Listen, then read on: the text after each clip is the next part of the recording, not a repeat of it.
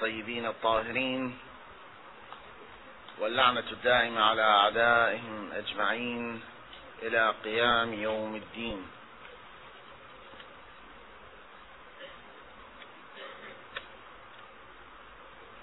روي عن الإمام الحسن العسكري أنه قال هذا أبو عمرو الثقة الأمين ثقة الماضي ثقتي في المحيا والممات فما قال فعني قوله وما أدى فعني يؤدي.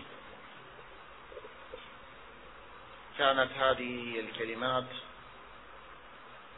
التي ذكرها الإمام العسكري سلام الله عليه في حق السفير الأول أبو محمد عثمان بن سعيد العمري.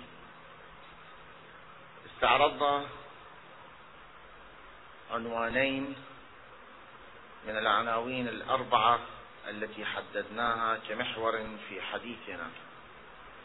الغيبة الصورة وقلنا بأن الإمام العسكري سلام الله عليه أو بالأحرى منذ بداية عهد الإمام الهادي بدأ الإمام الهادي وتبعه الإمام العسكري بإجراءات خاصة من أجل التمهيد إلى غيبة الإمام المهدي وتعويد الشيعة على عدم رؤية الإمام. من منها الإخبار عن الإمام المهدي وكثرة الروايات عن الإمام المهدي وغيبته. ومنها الحد من الاتصال المباشر مع الشيعة كما رأينا في كثير من الروايات التي كان الإمام لا يرى فيها شيعته ولا آه، ويخاطبهم من وراء الستر والعمل الثالث هو تدعيم نظام الوكالة والوكالات ومن يعتمدهم الإمام سلام الله عليه في مختلف الأماكن والبقاع. هذا النظام الذي تبرز أهميته عندما يتعرض المجتمع الشيعي إلى كبت إلى ظلم إلى منع من الاتصال فإن نظام الوكالة والوكلاء والمعتمدين والموثوقين لدى الإمام تبرز أهميته بحيث أن الناس سوف يرجعون إلى هؤلاء في مشاكلهم وفي أسئلتهم. من هنا كانت الشرائط التي يجب أن تتوفر في هذا الشخص الذي يكون من وكلاء الإمام شرائط من نوع خاص بالإضافة إلى الإيمان بالإضافة إلى التقوى بالإضافة إلى الوثاقة يجب أن يلتزم هذا الشخص بالسرية والكتمان. كتمان هذا الأمر. عبد الله بن سليمان الوزير العباسي كان قد سمع بأن هناك وكلاء للإمام المهدي سلام الله عليه. فبعث العيون وأرسل معهم الأموال لكي يظهروا بصورة رجل شيعي يريد أن يوصل المال إلى الإمام الحجة سلام الله عليه. فالإمام في إحدى توجيهاته لوكلائه كان يطلب منهم بعدم استلام الأموال. عندما يكثر أمثال هؤلاء الجواسيس باصطلاحنا الإمام ينبه هؤلاء الوكلاء إلى خطرهم. فجاء شخص منهم إلى محمد بن أحمد وهو كان أحد وكلاء السفير الأول. فقصده بذريعة دفع الأموال إليه فقال له غلطت أنا لا أعرف من هذا شيئا. لذلك كانت إحدى توصيات الأئمة إلى الشيعة أنهم لا تذكروا الإمام بالاسم. إحدى الروايات التي قرأناها فيما سبق كانت ولا تحل لكم تسميته أي لا تشيروا إليه بالاسم ولا تشيعوا هذا الاسم بينكم. إذ أن إشاعته بينكم في ذلك الوقت كان يدلل عليكم بني العباس وكانوا يقصدونكم بالظلم والاضطهاد. لذلك لا يحل لكم تسميته. لا تذكروا اسمه ولا تأتوا باسمه فيما بينكم. هذه صفات عامة للوكلاء الذين كانوا في ذلك الزمان. في عهد الإمام سلام الله عليه في عهد الغيبة الصغرى ظهر ما يسمى بنظام السفراء والسفارة. السفير هو الذي ينصب بشكل دائم من قبل الإمام كحلقة وصل بين الإمام وبين شيعته. ويأتمر في كل صغيرة وكبيرة من أعماله وإجراءاته وتنفيذ وإجراءاته بأوامر الإمام سلام الله عليه. وتظهر في بعض الأحيان على يد هذا السفير بعض الكرامات وبعض الدلائل والبراهين التي تظهر كونه سفيرا خاصا متصلا بالإمام سلام الله عليه. نظام اتبعه الإمام المهدي واتبعه الإمام في هذه الغيبة الصغرى يعتمد على إيكال هذا الأمر إلى مجموعة من الأشخاص. هؤلاء هم يديرون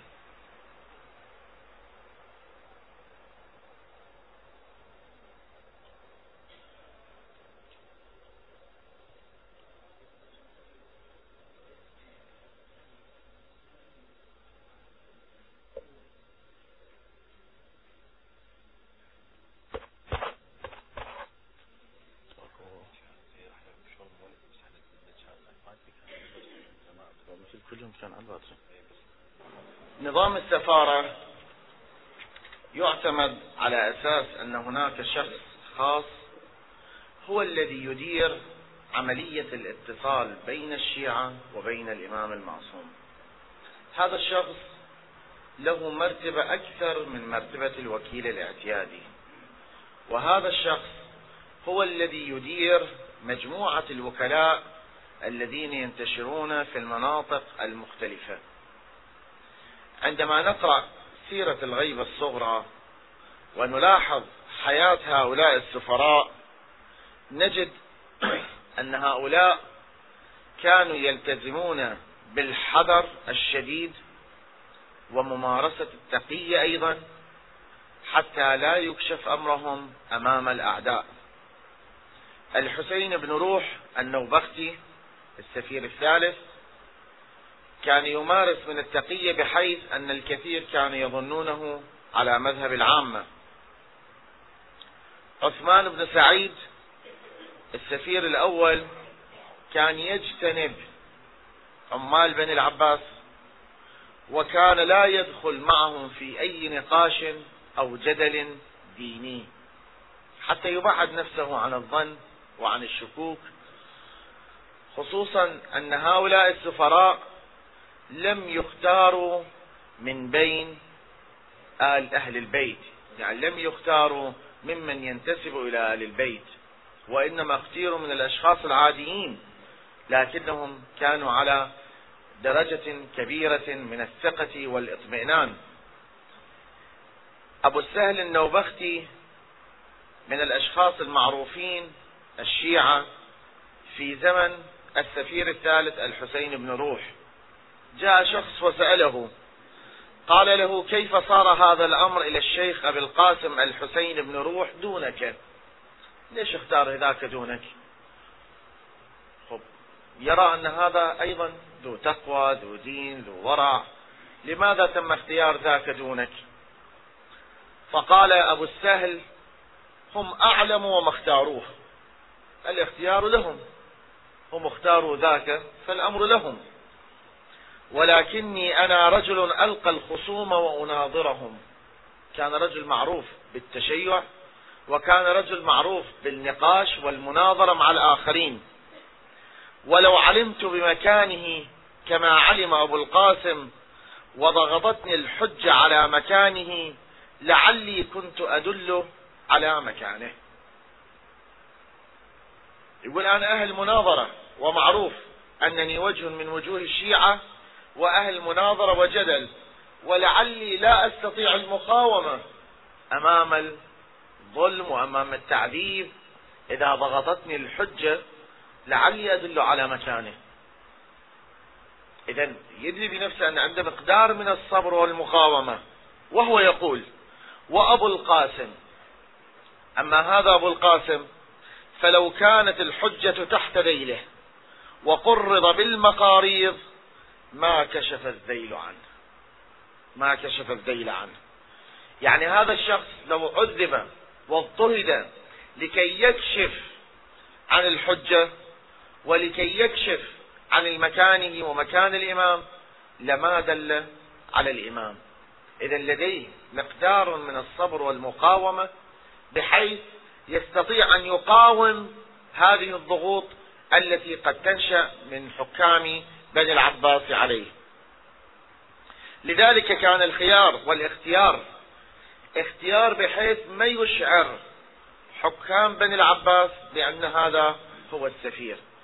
عثمان بن سعيد كان يبيع السمن يعني كان تاجرا وله وكلاء وتجارة بزامراء وفي بغداد. ابنه أيضا كذلك محمد بن عثمان أيضا كان تاجرا. الحسين بن روح آل نوبخت من الأسر المعروفة التي كانت على علاقة بالبلاط العباسي. فلا يثير تعيين الحسين بن روح أي شك وأي شبهة. يعني مين يتصورون أن هذا هو الذي يكون سفيرا للإمام المهدي؟ سلام الله عليه. هؤلاء السفراء هم الذين كانوا يتصلون بالإمام. هسه كيفية اتصالهم؟ كيفية مواجهتهم للإمام؟ كيف يسلمون؟ أين؟ هذه أمور تسكت عنها الروايات ولا تحدثنا عنها الروايات. غايتها أن هذا الإنسان المؤمن الشيعي عندما كان يأتي بأسئلته إلى هؤلاء كان هؤلاء يذهبون بهذه الأسئلة إلى الإمام ويأتي الجواب من الإمام. ويأتي الجواب بنفس الخط الذي كان يأتي به الجواب أيام الإمام الحسن العسكري. سلام الله عليه. حتى الشيعة يحسون بأن هذا امتداد لذاك. يميزون بين الخط. فكان يأتي الجواب بنفس الخط الذي كان في زمانه. هؤلاء السفراء الأربع أولهم هو عثمان بن سعيد العمري أحد كبار الصحابة من أصحاب الإمام الهادي سلام الله عليه. الإمام الهادي يقول عنه هذا أبو عمرو الثقة الأمين ما قاله لكم فعني قوله وما أداه إليكم فعني يؤديه. من كبار الأصحاب في من زمن الإمام الهادي إلى زمن الإمام العسكري إلى زمن الإمام المهدي كان أمره مشهورا بين الشيعة كان أحد المطلعين الذين رأوا الإمام المهدي في صغره وبعد ولادته أطلعه عليه الإمام العسكري كان أحد الموجودين في تغسيل الإمام العسكري سلام الله عليه وفي صلاة الإمام المهدي عليه.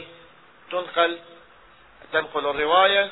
أنه عندما توفي الإمام الحسن العسكري كان الذين داخل البيت ويريدون الصلاة طبعا في ذلك الزمن ما كانت الصلاة في مثل هذه الأزمنة. يعني يوضع في مكان عام ويصلى عليه.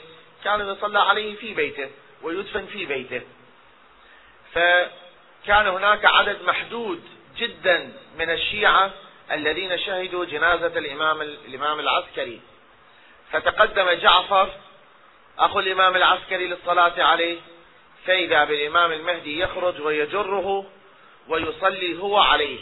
وكان ممن شهد هذه الحادثة عثمان بن سعيد العمري. أيضا هذه الإمام المهدي سلام الله عليه أيضا نص على سفارة هذا الإمام وخرجت على سفارة هذا الشخص وأنه سفير للإمام. ظل إلى سنة 305 للهجرة يعني من وسبعين للهجرة تقريبا إلى 305 للهجرة ظلت آه، سفارته. عثمان بن سعيد العمري عند وفاته بعد وفاته كتب الإمام المهدي سلام الله عليه لولده يعزيه ويقول له إنا لله وإنا إليه راجعون. تسليما لأمره ورضا بقضائه. عاش أبوك سعيدا ومات حميدا. فرحمه الله وألحقه بأوليائه ومواليه. فلم يزل مجتهدا في أمرهم ساعدا ساعيا فيما يقربه إلى الله عز وجل وإليهم. نضر الله وجهه وأقال عثرته. وكان من كمال سعادته أن رزقه الله تعالى ولدا مثلك يخلفه من بعده ويقوم مقامه بأمره ويترحم عليه. وأقول الحمد لله فإن الأنفس طيبة بمكانك وما جعله الله تعالى منك وعندك.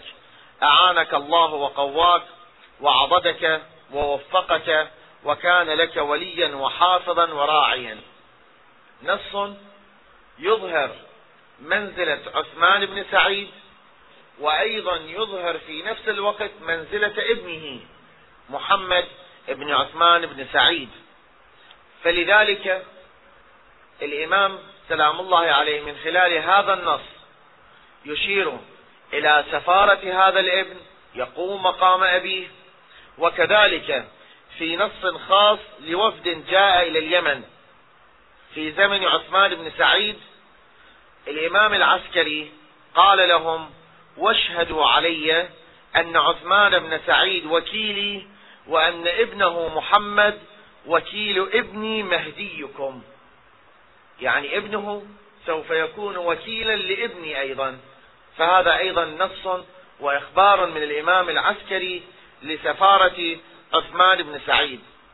تقريبا سفارة محمد بن عثمان بن سعيد السفير الثاني طالت ما يقارب الخمسين سنة.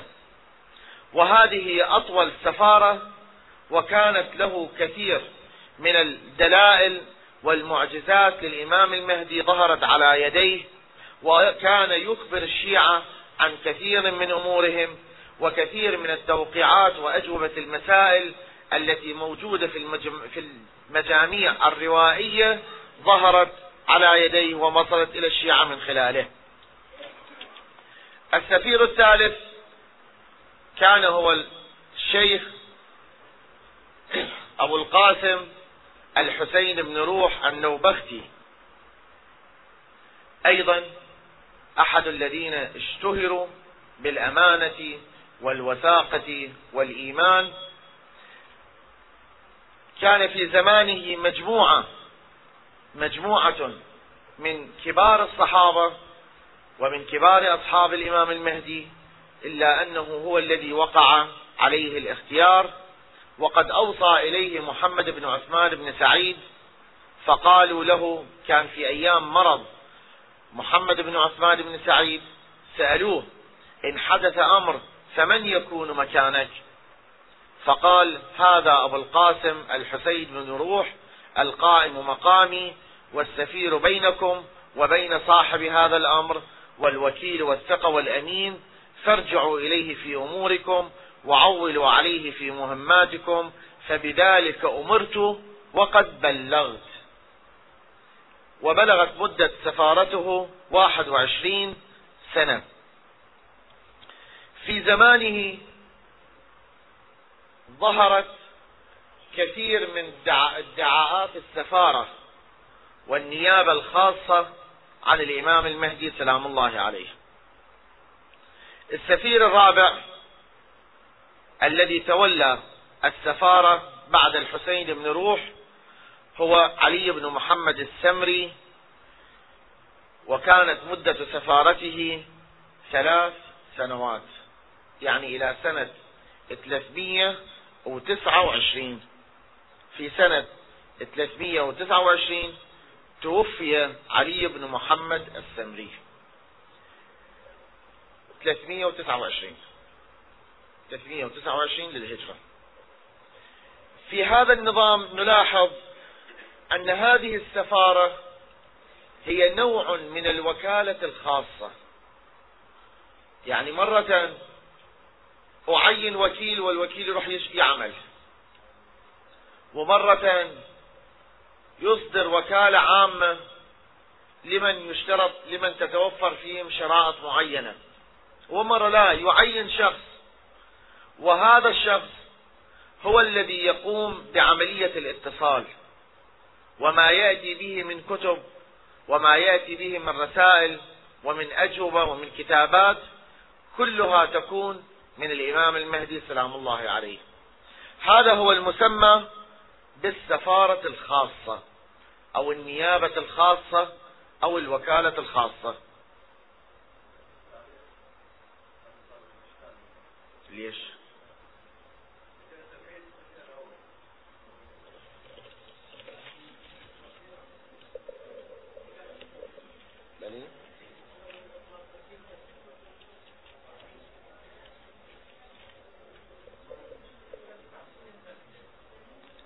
بل سبعين سنة السفارة السفير الثالث توفي في سنة 326 والسفير الثاني توفي في سنة 305 للهجرة. سفارة الأول آه، تصير تقريبا 265 270 تقريبا. خمس سنوات. بلي. سفارة.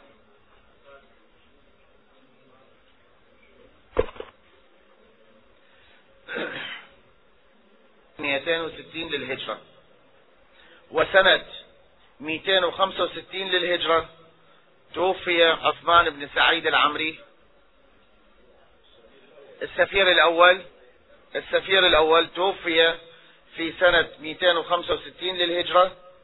والسفير الثاني بعد ذلك تولاها إلى سنة 305 للهجرة وتكون مدة سفارته 50 سنة تقريبا. ثم نعم. حسبنا معها منذ ولادة الإمام المهدي فتصير 75 سنة.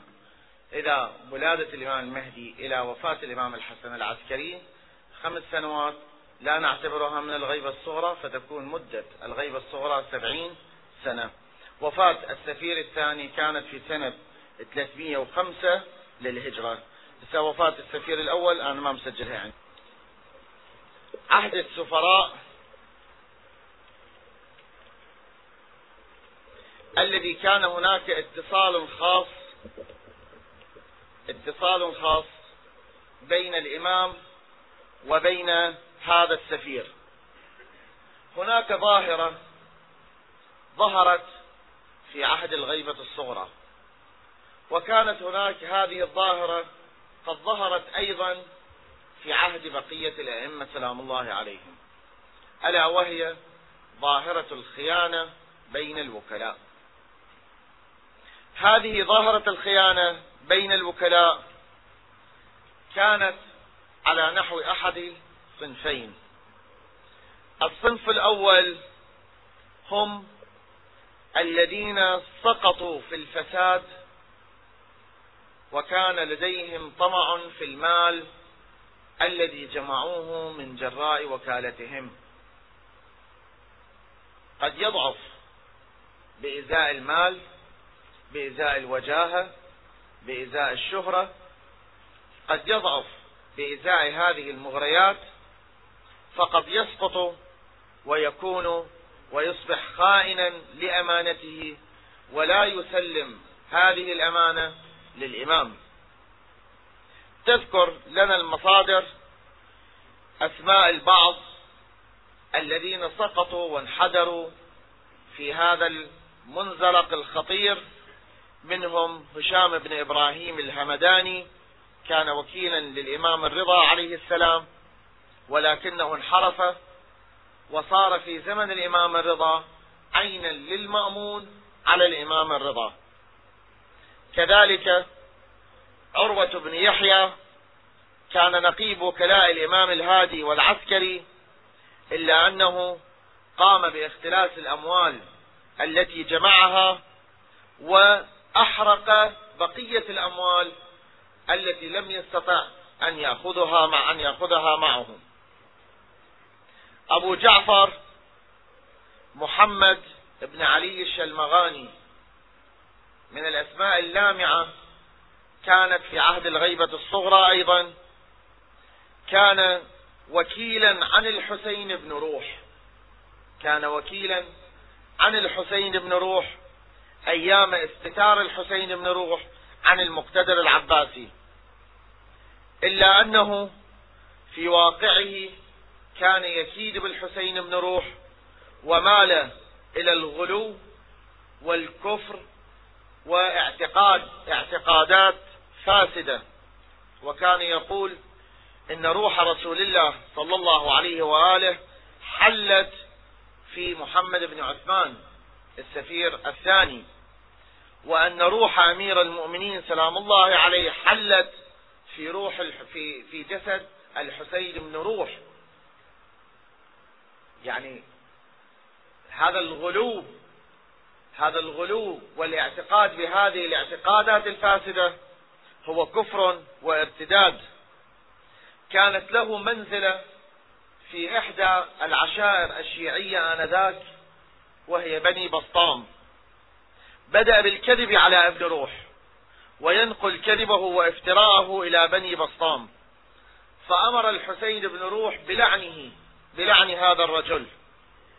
حينما وصل خبر اللعن إلى هذا الشلمغاني قال إن لهذا الكلام باطنا عظيما.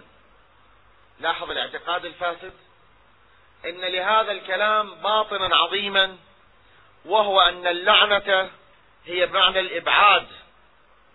فقوله لعنه الله أي باعده الله عن العذاب وعن النار. لعنه الله؟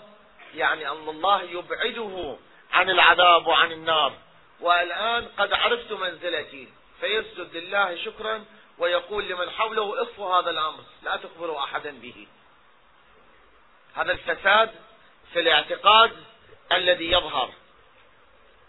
الشلمغاني هذا الشلمغاني أيضا عندما زادت سطوته ظهر توقيع من الإمام سلام الله عليه بلعنه وإلى أن قتل لعنه الله وقتله أحد خلفاء بني العباس.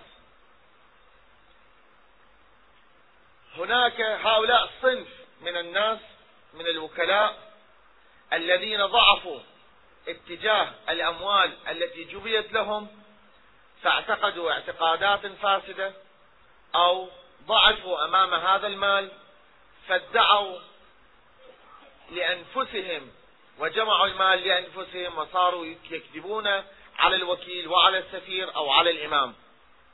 آخرون ادعوا النيابة الخاصة عن الإمام سلام الله عليه في ذلك الزمن. الحسين ابن الحسن بن محمد ابن بابا القمي ادعى أنه باب للإمام الحسن العسكري. أيضا من الاصطلاحات التي ظهرت أن يأتي شخص ويدعي أنه باب فمن أراد أن يأتي للإمام العسكري أو من أراد أن يتصل بالإمام المهدي فعليه أن يأتي من هذه الباب على أنه هو وسيلة الاتصال بينه وبين الناس وبين الإمام. فصارت دعاوى النيابة الخاصة دعاوى البابية دعاوى السفارة الخاصة دعاوى الوكالة الخاصة. كلها اصطلاحات تؤدي معنى واحد أن يدعو الناس إلى نفسه ويقول لهم بأنه هو الذي يأتيهم بالإخبارات وبالأجوبة وبالرسائل وبالاتصال مع الإمام المهدي سلام الله عليه. الإمام سلام الله عليه هذا عدد ظهر عدد ما يقارب تذكر الروايات 12 شخص ممن يدعي السفارة أو يدعي الوكالة الخاصة أو يدعي البابية. هذا غير الدعاءات المهدوية. ادعاءات المهدوية هذا أيضا في باب آخر. أن يأتي شخص ويدعي أنه هو المهدي. وهذا غير ما كان مختص في بغداد وسامراء بل حتى ظهر في البلدان, في البلدان الإسلامية الأخرى. من يدعي أنه المهدي. في زمن الغيبة الصغرى الإمام سلام الله عليه كان يرسل التوقيعات بكذب هؤلاء المدعين وبلعنهم وطردهم من داخل المجتمع الشيعي ويدعو عليهم بالهلاك. الإمام سلام الله عليه كان في هذه التوقيعات يشير إلى ذلك الخطر الشديد الذي يكون من داخل الوسط الشيعي. يعني قد نحن عندما نرى أعداءنا الإنسان يعرف أن هذا عدو له فيشخص أن هذا عدو ولا يستمع إلى كلامه ولا يتبع خطواته ولا إرشاداته. أما إذا كان الخطر يأتي من داخل المجتمع حينئذ هذا الخطر راح يكون له درجة من التأثير أكبر من الخطر الذي يكون من الخارج. لأن الخطر من الداخل سوف يجذب الكثير من الجهلة الكثير من أصحاب النفوس الطيبة الكثير من أصحاب التي يسهل إقناعها. لا تمتلك لا يمتلك الناس كلهم مقدرة عقلية واحدة وكافية بحيث يستطيعون بها. أن يجيبوا عن كثير من التساؤلات والشبهات. فلذلك كان الإمام مهتم بأنه أي شخص يظهر من داخل المجتمع الشيعي ويدعي السفارة ويدعي النيابة الخاصة ويدعي الوكالة الخاصة أو يخون من وكلائه فإنه كان يصدر اللعن في حقه والطرد حينئذ هذا يسقط اجتماعيا. لذلك هذه الأخطار الداخلية التي داخل المجتمع الشيعي يجب أن تشخص دوما وأمثال هذه السفارات موجودة دائما. يعني لاحظ منذ زمن الغيبة الصغرى يعني من القرن الرابع الهجري من قبل زمن 329 للهجرة وإلى يومنا هذا. ادعاءات السفارة مستمرة. ادعاءات المهدوية قد تستمر وتظهر بين الحين والآخر. مو فقط في بلادنا بل في بلاد أخرى أيضا. لا لأن لماذا؟ لأن هذه الفكرة فكرة الإمام المهدي وفكرة المهدي فكرة عامة. ما امتزنا به نحن هو في تشخيص هويته وتشخيص وتشخيصه باسمه وبنسبه ويوم ولادته. فحينئذ ادعاءات المهدوية بالنسبة لنا لن تكون مؤثرة. يعني ادعاءات المهدوية بالنسبة للوسط الشيعي لن تكون مؤثرة وهي واضحة البطلان. لماذا؟ لأن المجتمع الشيعي قد شخص من هو الإمام المهدي وشخص اسمه اسم أبيه سنة ولادته كل هذه الأمور مشخصة وكلها قامت عليها الأدلة والبراهين. فعندما يأتي شخص ويدعي أنه هو المهدي الآن فهذا يكون واضح البطلان. يكون هذا واضح البطلان وتكذيبه ولعنه وطرده. يجب أن يكون واضحا لدى الجميع. أصلا مثل واحد في شبه في قبال البديهة. شلون واحد لما أكو بديهة من البديهيات مستحيل أن واحد يدعي خلاف هذه البديهة. هنا كذلك. يعني عندما نحن قامت لدينا الأدلة والبراهين على تشخيص الإمام المهدي وتعيينه فأي واحد يجي الآن يقول أنا المهدي فأكيد هذا باطل. على الأقل اسمه ليس ذلك الاسم. على الأقل أبوه نسبه ليس ذلك النسب. إذا المسألة في ادعاءات المهدوية بالنسبة للمجتمع الشيعي واضحة البطلان. الخطر الذي يهدد المجتمع الشيعي دوما طيلة هذه السنين والأجيال كانت ادعاءات السفارة وليست ادعاءات المهدوية. لذلك إذا تلاحظ المجتمع الشيعي منذ بداية الغيبة الصغرى بداية الغيبة الكبرى إلى يومنا هذا حتى في الغيبة الصغرى ما كانت ادعاءات المهدوية داخل المجتمع الشيعي. ادعاءات المهدوية من المذاهب الأخرى تظهر. من المذاهب الأخرى تظهر. هنا ادعاءات نادرة. وهي واضحة البطلان. كان الخطر الذي يهدد المجتمع الشيعي هي ادعاءات السفارة. ادعاءات النيابة ادعاءات الوكالة عن الإمام المعصوم سلام الله عليه. هذا هو الخطر الذي كان يهدد وما زال يهدد المجتمع الشيعي. في زمان الغيبة الصغرى هذه الادعاءات أيضا كانت موجودة. ضعاف النفوس ضعاف الإيمان أصحاب العقائد الفاسدة الذين يحبون الشهرة الذين يركضون وراء الجاه وراء مطامع كثيرة. هذه كلها في الدوافع وعوامل تدفع بأصحابها بمن يمتلك مثل هذه الخصائص أن يدعي مثل هذه الدعاوى. وقد يجد من يستمع إليه وقد يجد من يؤمن به ويعتقد به. عندما نلاحظ في زمن الغيبة الكبرى وفي نهاية عهد علي بن محمد السمري في زمن في سنة 329 للهجرة. قبل أن يتوفى الشيخ علي بن محمد أخرج إلى الناس توقيعا يعني كتابا من الإمام المهدي سلام الله عليه. بسم الله الرحمن الرحيم. يا علي بن محمد السمري عظم الله أجر إخوانك فيك. يخبره ترى أنت راح تموت.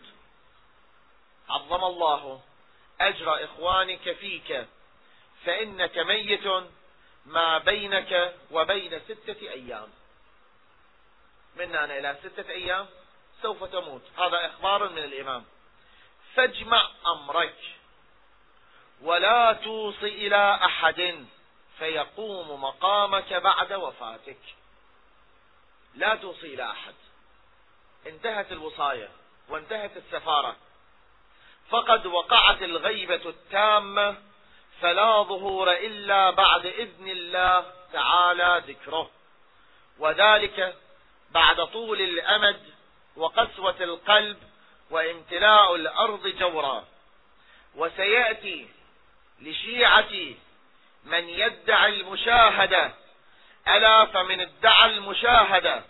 قبل خروج السفيان والصيحة فهو كاذب مفتر ولا حول ولا قوة إلا بالله العلي العظيم. الإمام سلام الله عليه ينذر علي بن محمد السمري أنه سوف تحين وفاتك بعد فترة بعد ستة أيام. أنت آخر السفراء. انتهت الغيبة الصغرى. تبدأ من بعد هذا الزمان الغيبة الكبرى.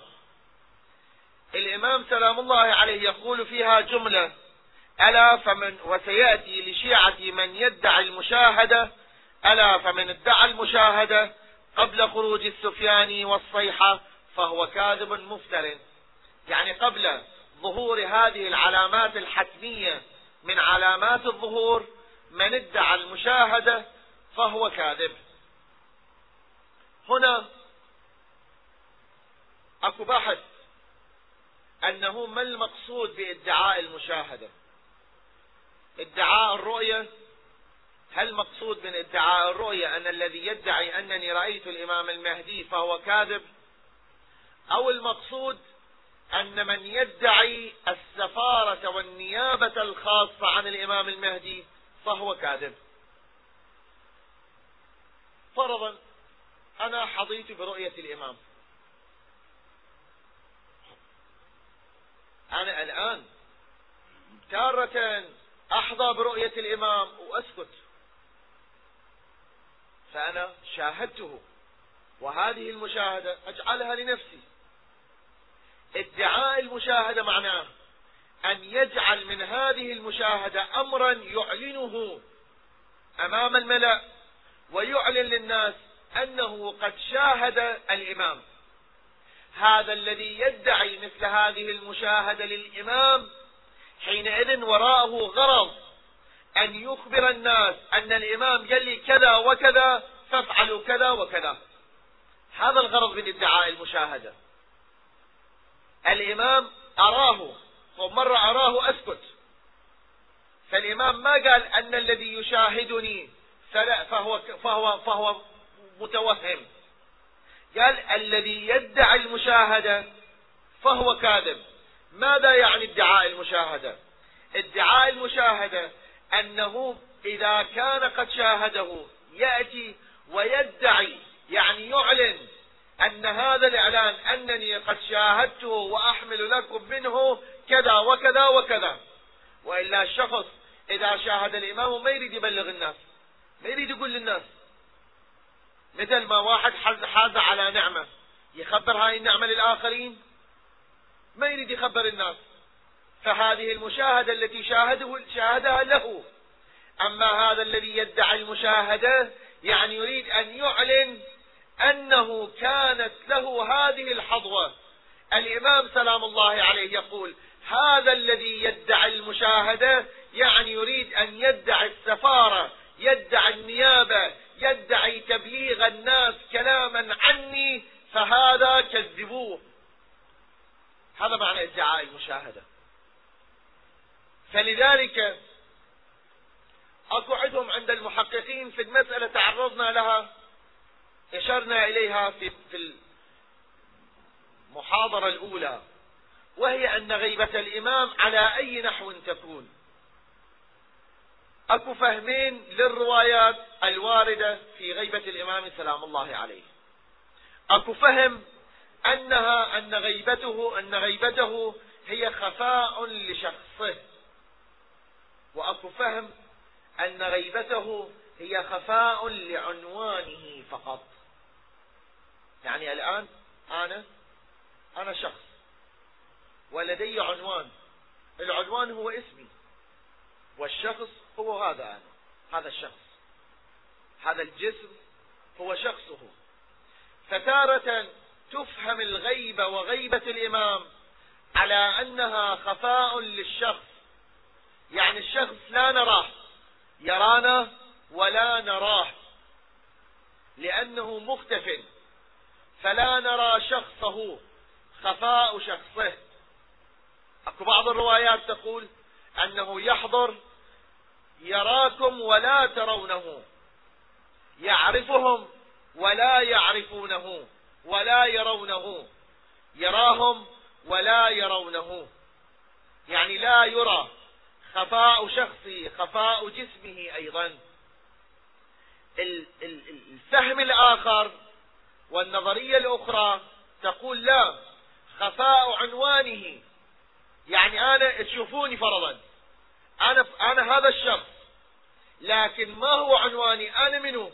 قد ما تدرون. أنا نشوف واحد كلنا نشوفه لكن هذا منو؟ ما حد يدري. هذا مقصود بخفاء العنوان. يعني نرى شخصا ولكن لا نعرفه أنه هو الإمام. أكو فهم للغيبة. أكو فهم أنه غيبة الشخص. يعني لا نراه ولا نعرفه. وفهم آخر تبعا للروايات أنه لا الإمام نراه ولكن لا نعرف أنه هو الإمام. كما أنه إخوة يوسف جلسوا مع يوسف وتحدثوا مع يوسف وهو أخوهم وكان وشاهدوه عند ولادته وهم الذين رموه في غيابة الجب لكنهم شنو؟ ما عرفوا. يعني خفى عليهم عنوان يوسف. خوف الإمام سلام الله عليه ولد شاهده في شاهدته فئة قليلة من الناس.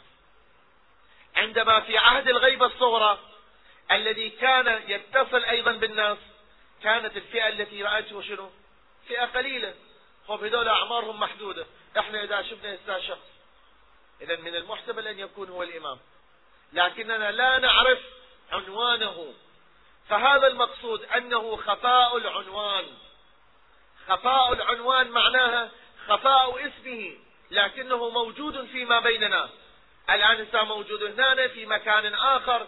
بالتأكيد الآن إحنا هذا المجتمع. الآن عددنا مية وشوية. كل واحد معروف باسمه. فهل يحتمل أن يكون أحدنا هو المهدي؟ هو بالتأكيد لا. هذا إذا عناويننا لما تكون تكون واضحة. إذا ما نسميه خفاء العنوان؟ خفاء العنوان معناها أنه شخص لا نعرف عنوانه. لذلك قد قد يرى البعض قد يرى البعض. في بعض الأحيان الإمام فيعرفهم بنفسه. هذا ممكن بناء على هذه النظرية. بناء على هذه النظرية قد يحظى البعض بشرف رؤيته. فيعرفه الإمام بنفسه ويقول له أنا فلان. فهذا إذا تعريف خاص. هو عرفه إذا جاء هذا الشخص الإمام عندما يقول مدعي المشاهدة باطل وكاذب كاذب في ماذا؟ في ادعائه. هذا الذي يأتي ويريد أن يعلن صراحة ويعلن علانية أنه شاهد الإمام فتعالوا يا ناس أنا أبلغكم كذا وكذا وكذا. هذا كاذب مفتر لماذا كاذب مفتر لأنه من خصوصيات الغيبة الكبرى أن لا توجد سفارة خاصة أن لا يوجد شخص يحمل أحكام من الإمام المهدي ويبلغها للآخرين على أنها رسالة من الإمام المهدي للناس. هذا ماكو. هذا بمقتضى هذه الرواية وغيرها من الروايات هذه بمقتضى هذه الروايات أن من يدعي هذه الإدعاءات فهو كاذب. فهو مفتر على الإمام سلام الله عليه. ما عاد ما عندنا حالة اصطفائية. الإنسان الذي يصطفى الإنسان الذي يهديه الله يهديه الله للإيمان يهديه الله أن يظهر عقلا في إيمانه. مو أن يظهر ادعاءات باطلة. إذا هذه المسألة مهمة. نعيشها نحن في كل عهد الغيبة. منذ الغيبة الصغرى أكو ادعاءات سفارة. أكو ادعاءات نيابة خاصة. إلى يومنا هذا وإلى المستقبل أيضا. ما راح تنتهي. الناس هو الإنسان هو الإنسان. أكو واحد قوي القلب قوي الإيمان أكو واحد ضعيف الإيمان. أكو واحد تجذبه المادة أكو واحد لا تجذبه المادة. أكو واحد ذو اعتقادات فاسدة واحد ما عنده اعتقادات فاسدة. فإذا هذه مو مسألة أن يدعي واحد السفارة. لكن المهم تكليفنا اتجاه من يدعي. هذا كذب وافتراء على الإمام سلام الله عليه. الإمام سلام الله عليه عندما نقول أنه في عهد الغيبة الكبرى وبمقتضى هذا النص الصحيح انتهت السفارة الخاصة. بدأ عهد الغيبة الكبرى. في عهد الغيبة الكبرى من الممكن أن يرى الإنسان الإمام. قد بعض الأعمال قد يكون الإنسان من الصالحين. بعض العلماء نقلت عنهم هذه الرؤية. لكن هؤلاء كلهم أنت لاحظ سيرة العلماء من ثبت أنه من أهل العلم أو بعض الصالحاء بعض أهل الاهل بعض التجار بعض الناس العاديين المعروفين بالصلاح والتقوى والإيمان حظوا بلقاء الإمام. شنو كانوا يكتبون؟ إعلان أنا شفت الإمام. بس قد بس بل قد يعرف الناس لقاءهم وتشرفهم بالإمام بعد موته أيضا ليش؟ حتى لا يصدق عليه أنه مدعى المشاهدة. العلماء رضوان الله تعالى عليهم وأهل الصلاح والتقوى ما كانوا يدعون في حياتهم. وما يعرف مشاهدتهم للإمام إلا عدد قليل جدا يمكن واحد أو اثنين من الذين يحيطون به. فإذا هذه في الميزة أن الذي يدعي ويتشرف برؤيته فبها. ماكو مشكلة. ما نريد فيها. ممكنة. لكنه أن يدعي أنه سفير من الإمام إلى الناس أنه محمل برسالة يا ناس ترى هذه الرسالة. هذه كلها أباطيل هذه كلها أراجيف هذه كلها افتراءات على الإمام. يجب أن نكذبها يجب أن ننشر أكو أشياء واضحة. لذلك إحنا قلنا من البداية لما نأسس أساس ما يصير نمشي بعد شوية ونخالف هذا الأساس. لما انتقلنا من عهد الغيب من عهد حضور الإمام وظهور الإمام إلى عهد غيبته الصغرى إلى عهد غيبته الكبرى. في عهد الغيبة الكبرى أكو قوانين تسير عليها. هاي القوانين من خلال الروايات من خلال الأحاديث الصحيحة من خلال هذه السيرة التي كانت من علمائنا. علمائنا صحيح يختلفون من لدن الشيخ المفيد والشيخ الصدوق من القرن الرابع الهجري يعني من الغيبة الصغرى إلى يومنا هذا. اختلفوا. لكن اختلافاتهم شنو؟ مسائل فرعية. اختلافاتهم اختلافات اجتهادية. اختلافاتهم اختلافات في موارد خاصة بالفقه بالأصول. لكن بالاعتقادات وخصوصا بالاعتقاد بالإمام المهدي. ما نرى هذه هذا الاختلاف. ما نرى هذا التذبذب في الاعتقاد. ما نرى هذه الادعاءات مع وصول عدد منهم إلى مرتبة عالية من العلم ومرتبة عالية من التقوى والإيمان. لكن مع ذلك ما وجدنا مثل هذه الادعاءات والافتراءات الباطلة. هذه الافتراءات الباطلة الذي يأتي بهم هؤلاء ضعاف النفوس لأن السفارة الخاصة قد انقطعت وانتهت. هذه أيضا في المبدأ لازم نحطها أمامنا. ما نجي بعدين إحنا نخالف هذا المبدأ؟ هذا المبدأ قامت عليه روايات صحيحة. إحنا خب ما شيء لو روايات كانت تقول أكو سفارات خاصة. الغيبة الصغرى بدل ما تصير 70 تصير 200 سنة. ماكو عندنا مشكلة. شنو إحنا عندنا كان كان شيء إلا أربع سفراء فبيصيرون عشر سفراء. بس هو الواقع هكذا. مو في شيء إجوا خلقوه وإجوا ابتدعوه. لا الواقع هكذا كان.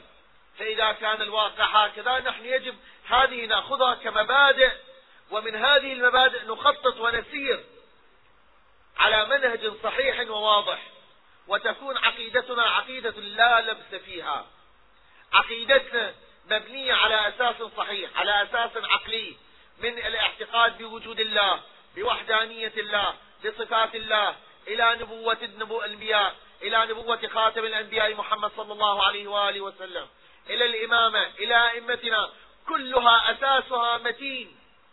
ومن المستحيل أن تجد كاعتقاداتنا مبنية على هكذا أساس. بحيث كلها تجد تجدها سلسلة مترابطة. كلها تجدها سلسلة مترابطة. مفهوم الإمامة في القرآن شنو هذه الإمامة الواردة؟ في الروايات شنو هذه الإمامة الواردة؟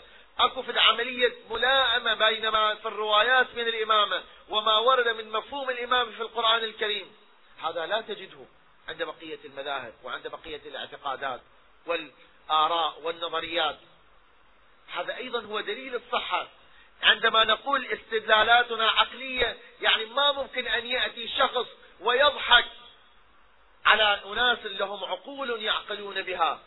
ما معقول أن يأتي شخص ويضحك بأساليب تافهة على أناس لهم عقل مو أناس جهلة بحمد الله مجتمعنا العراقي مجتمع فاهم مجتمع دارس مجتمع متفتح فإذا ما معقول يأتي شخص ويحاول أن يضحك على هذه العقول بأساليب بسيطة وتافهة جدا الطفل الصغير بينضحك عليه لكن شنو بعض الأحيان بعض الأحيان الإنسان مهما بلغ من الفكر يحتاج إلى تنبيه يحتاج إلى تذكير. هذا التذكير وهذا التنبيه هو العمل الذي يجب أن نقوم به كلنا. كلنا حسب دوره. أنا حسب دوري أنتم حسب دوركم. اللي يمتلك وسائل الإعلام حسب دوره. كل واحد حسب إمكانياته وحسب قدرته أن يمارس عملية التنبيه والتذكير بهذه الأسس. حتى المجتمع لا يحس بتأثير من هذه الأخطار التي تنبع من داخل المجتمع. الأخطار التي تنبع من داخل المجتمع الشيعي تؤدي إلى تفكيك هذا المجتمع وإلى دمار هذا المجتمع. أما إذا مارسنا عملية التفكير بالمبادئ مالتنا ترى الأئمة 12 بيصيروا 14 ولا يصيروا 15 وكذلك الأئمة, هم هم الحالة المقدسة للأشخاص فقط الأئمة. غير الأئمة ما عندهم مقدسين. أي عالم مهما بلغ من العلم قد يخطئ. قد يخطئ بالأخير هو بشر. ما عندنا معصومين إلا الأئمة والمعصومين الأربعة عشر. بالإضافة إلى الزهراء سلام الله عليها ورسول الله صلى الله عليه وآله وسلم. إذا حينئذ عملية التفكير بهذه المبادئ اللي هي واضحة عندنا كلنا ما أعتقد واحد تخفى عليه. حتى الإنسان البسيط تشوف هاي المبادئ مستلهمها وفاهمها وواضحة لكن بعض الأحيان تحتاج إلى تفكير تحتاج إلى تنبيه تحتاج إلى إعادة إعادتها ولو بصيغة جديدة حتى تتلائم مع ما يطرح هذا هذه الأيام من إعلام مع ما يطرح هذا هذه الأيام من نظريات مع ما يطرح من ادعاءات. هذه الادعاءات هذه الادعاءات هي باطلة. فلتأتي للمناظرة. شو يعني المناظرة؟ المناظرة مو هي الدليل. قد واحد جدلي قد واحد يمتلك يمتلك قدرة منطقية. في أيام أرسطو. كان أكو فئة من المناطق يسمون بالسفسطائيين السفسطائيين شنو هو؟ هو الذي ينكر الواقع. يعني هذا الموجود يقول لك هو موجود. يعني ممكن الإنسان بالجدل يصل إلى هذه النتيجة. أنا قبل ما آتي إلى المناظرة أشوف الادعاء هذا شنو ادعاء إذا الادعاء باطل أصلا ما آتي لمناظرته. أنا أناظر من يدعي ادعاء حقا من يمكن أن يكون له شيء من الحقيقة.